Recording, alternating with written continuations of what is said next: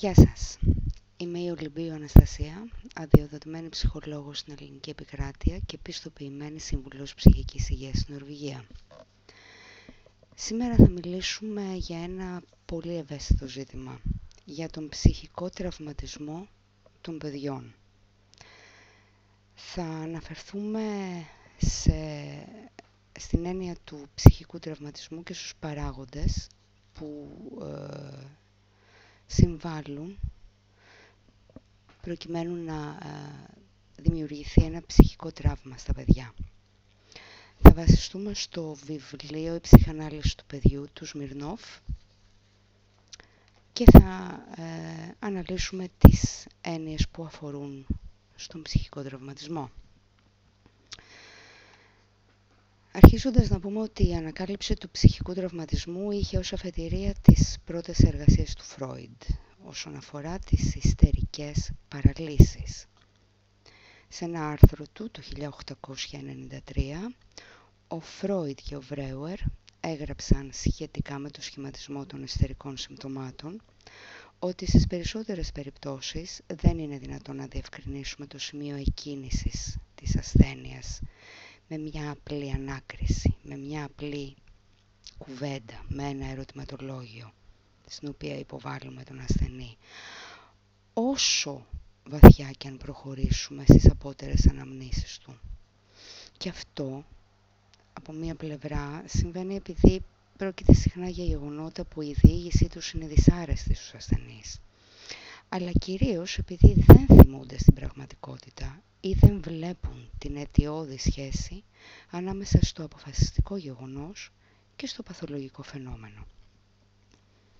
Η ανάκληση, η θύμηση δηλαδή αυτού του τραυματικού γεγονότος υπήρξε τον πρώτο καιρό ο σκοπός των θεραπευτικών προσπαθειών του Φρόιντ.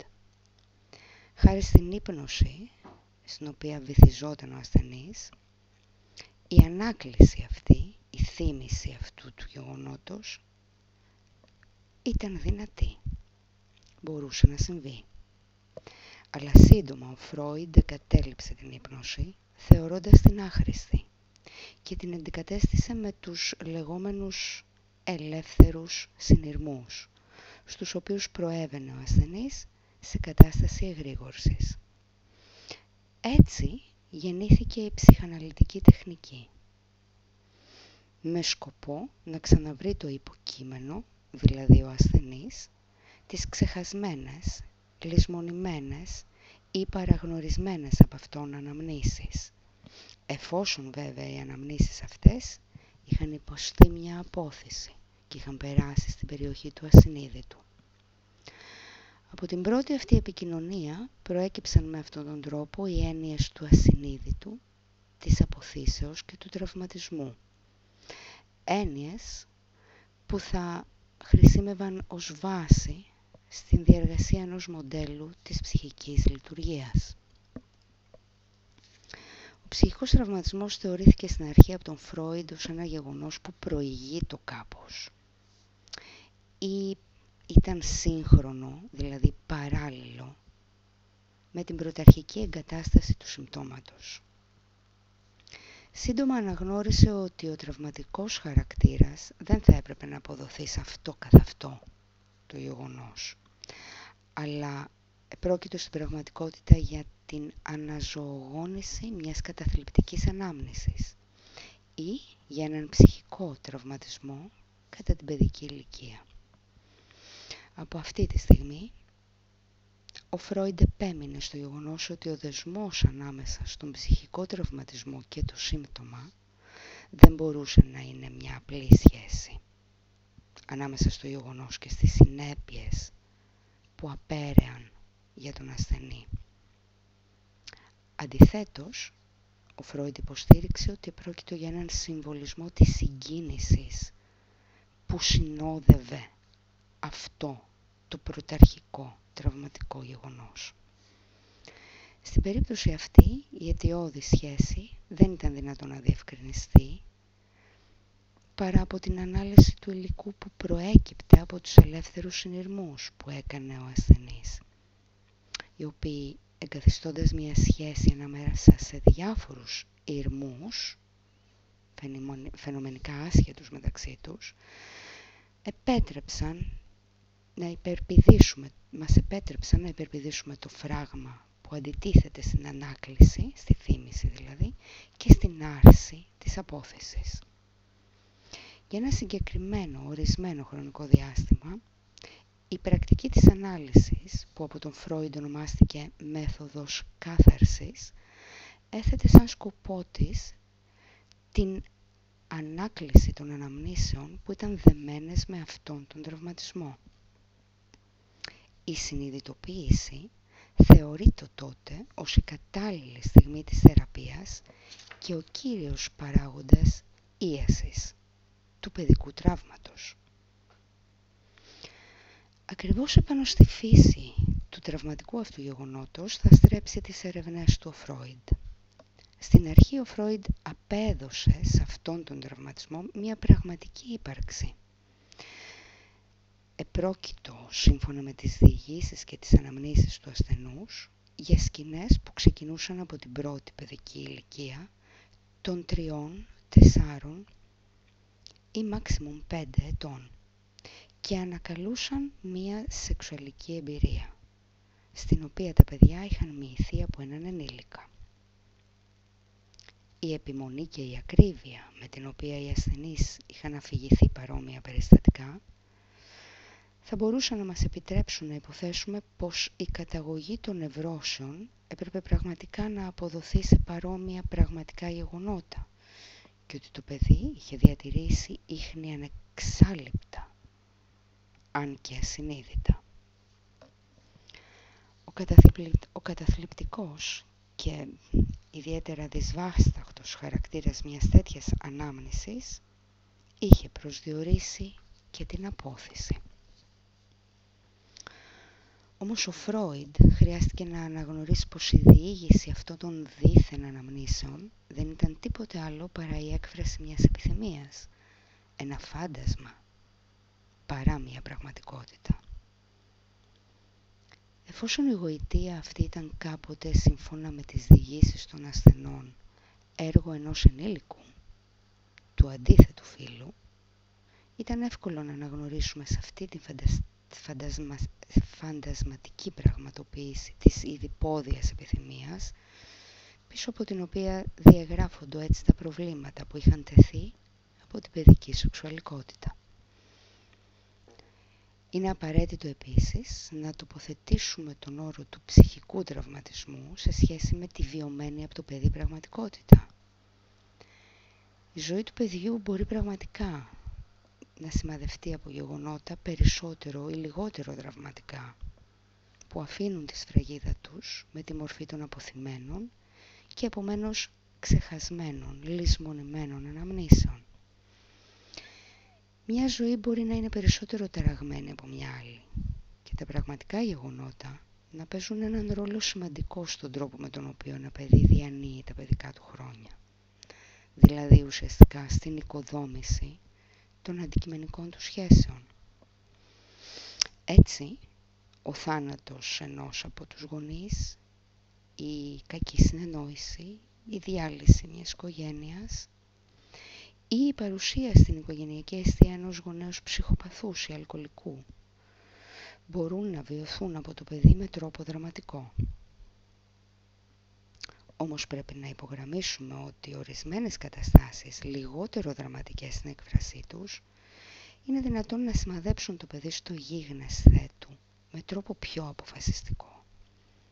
Όπως π.χ. ένας πατέρας ανεπαρκής να εξασφαλίσει στο παιδί του την ταύτιση ή η περίπτωση μιας μητέρας που κάτω από μια υπερπροστατευτική συμπεριφορά επιζητεί να καλύψει μια συνείδητη συναισθηματική απόρριψη για το παιδί της.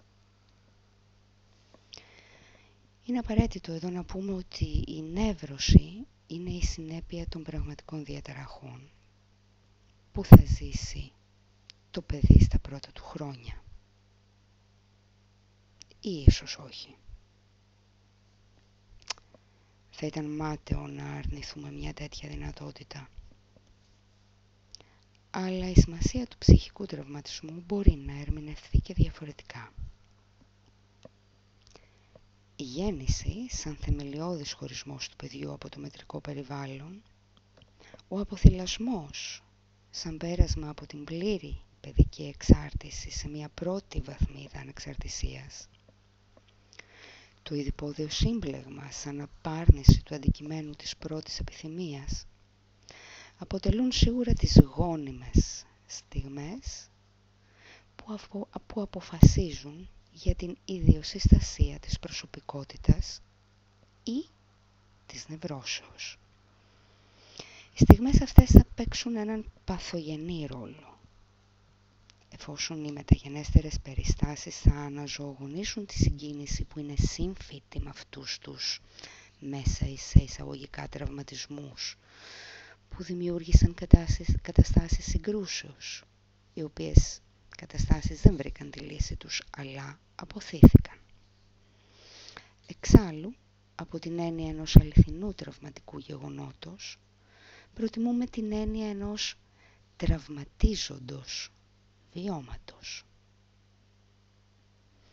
Αυτό το βίωμα, κατά τη γνώμη μας, προκύπτει όχι τόσο από έναν τραυματισμό, αλλά μάλλον εκφράζει περισσότερο έναν τρόπο σχέσεως που δίνει τον τραυματικό φορτισμό στις διάφορες καταστάσεις με τις οποίες βρίσκεται αντιμέτωπο το παιδί. Μια μητέρα υπερπροστατευτική, ένας πατέρας συναισθηματικά απόν ή πολλανθάνουσες σαδιστικο-μαζοχιστικές σχέσεις ενός συζυγικού ζεύγους μπορούν σε πολλές περιπτώσεις να είναι πολύ περισσότερο παθογενείς από όσο τα, τα δραματικά γεγονότα αυτά καθεαυτά που κάποια συγκατάβαση με κάποια συγκατάβαση μερικοί τα ενοχοποιούν για να εξηγήσουν τις νευρώσεις εξηγήσουν μέσα σε εισαγωγικά οι αντικειμενικές σχέσεις του παιδιού διαταράσσονται πολύ περισσότερο από τις ανεπάρκειες ή διαταραχές της οικογενειακής δομής που διαστρέφονται στο νόημα της σχέσεως ανάμεσα στους γονείς και στο παιδί εισάγουν τα πρώτα νευρωτικά στοιχεία. Αυτές οι καταστάσεις σύγκρουσης που τις στεφανώνει και η συμβολική τους αξία θα αποτελέσει αυτό που αργότερα θα πάρει την αξία του τραυματισμού είναι που κάνουν και τη διαφορά. Έτσι, με αφετηρία την έννοια του τραυματισμού, επιβεβαιώθηκε η σπουδαιότητα του παιδικού βιώματος, που θα αποτελέσει το συστατικό όχι μονάχα της νεύρωσης, αλλά όλης της δομής της προσωπικότητας του ατόμου. Η ψυχαναλυτική ψυχολογία έδωσε, έδειξε ιδιαίτερο ενδιαφέρον στο να εξαγάγει τους γενικούς νόμους μιας τέτοιας ανάπτυξης.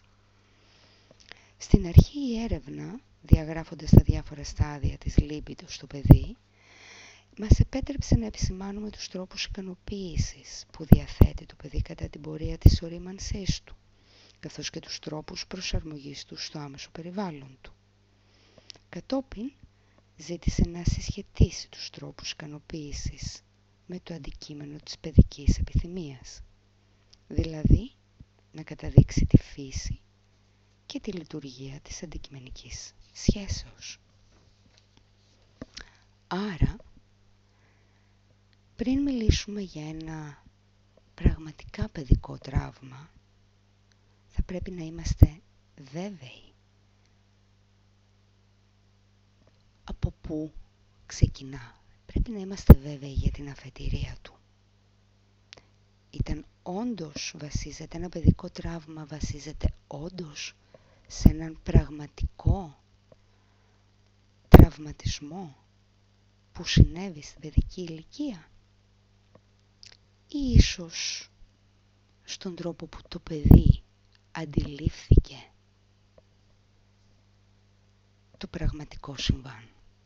Ήταν όντως το πραγματικό συμβάν αυτό καθεαυτό τόσο τραυματικό ή μήπως το παιδί εξαιτίας του ευαίσθητου της ηλικίας το εξέλαβε ως τέτοιο με αποτέλεσμα να προκύψει ένα παιδικό τραύμα ή ίσως και μία νεύρωση. Αυτά από μένα για απόψε. Θα τα πούμε σύντομα. Σας ευχαριστώ πολύ που με ακούσατε. Καλό βράδυ.